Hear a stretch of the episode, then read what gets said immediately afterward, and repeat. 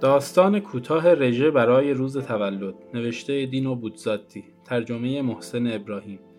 چرا اینجور نگاهم میکنید؟ چه کردم؟ و غیره و غیره. اولی میگوید جناب سروان به فرمان شماییم. دومی میگوید به فرمان شماییم، در انتظار. سومی فقط نگاهم میکند. چهارمی هم فقط نگاهم میکند و بدین ترتیب پنجمی، ششمی، هفتمی، هشتمی، نهمی، دهمی، یازدهمی و در آن انتها یک نفر کوچک کوچک که به زحمت تشخیص داده میشود سرک میکشد و نگاهم میکند و نگاهم میکند و تمام هنگ که فرمان منتظر فرامین من است. شهروندان، مردم مهربان با اشخاصی برجسته، وکلا، جنگاوران و عوام در انتظار فرمان من برای انجام دادن یا ندادن، اما باید به هر طریق کاری کرد. و من چه میتوانم بگویم؟ چه کار بدی کردم؟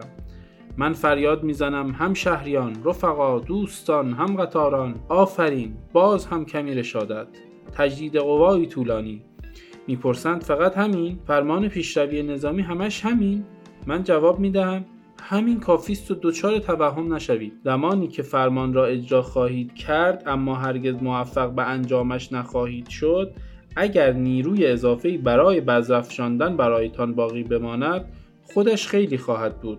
بذرفشاندن در مزارع شخردده‌ای که آنجا نازک گل‌های سرخ معطر کوچک و کمرنگی می‌رویند.